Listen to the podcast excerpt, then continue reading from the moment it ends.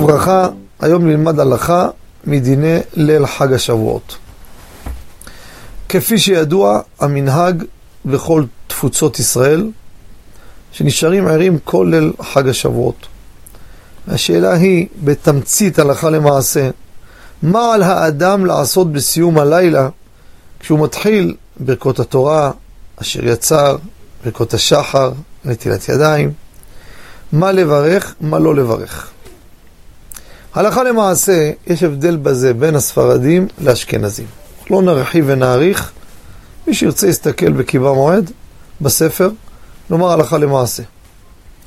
כשאדם ער כל הלילה, לא ישן, ברכות השחר הוא חייב לומר, הגיע השחר, חייב לומר. ברכות השחר שאני מתכוון, אני אומר לכם, זה מאלוהי, נשמה שנתת בי טהורה. אני מחלק את זה. ברכות התורה, גם כן. מעיקר הדין, יש כל מיני דרכים איך לצאת ידי חובת עוד פוסקים, אבל מעיקר הדין אומר ברכות התורה. הברכות שהן מיד אחרי ברכות השחר, אומר אותן. לגבי מודה אני, זה לא ברכה. יכול לומר, לא לומר, לא משנה, יכול לומר, אין בזה שום בעיה. אין חובה גם. על נטילת ידיים ואשר יצר, פה יש הבדל בין הספרדים לאשכנזים. לספרדים, על נטילת ידיים אנחנו לא נברך אותה, אף שניטול ידיים. למה? כי לא ישנו, אז אין רוח רעה.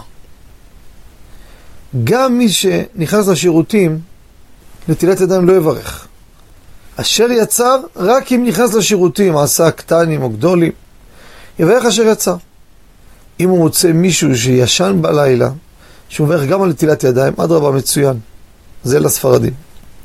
לאשכנזים, אם הטיל מי רגליים, סקטנים או גדולים, מברך גם על נטילת ידיים וגם אשר יצר.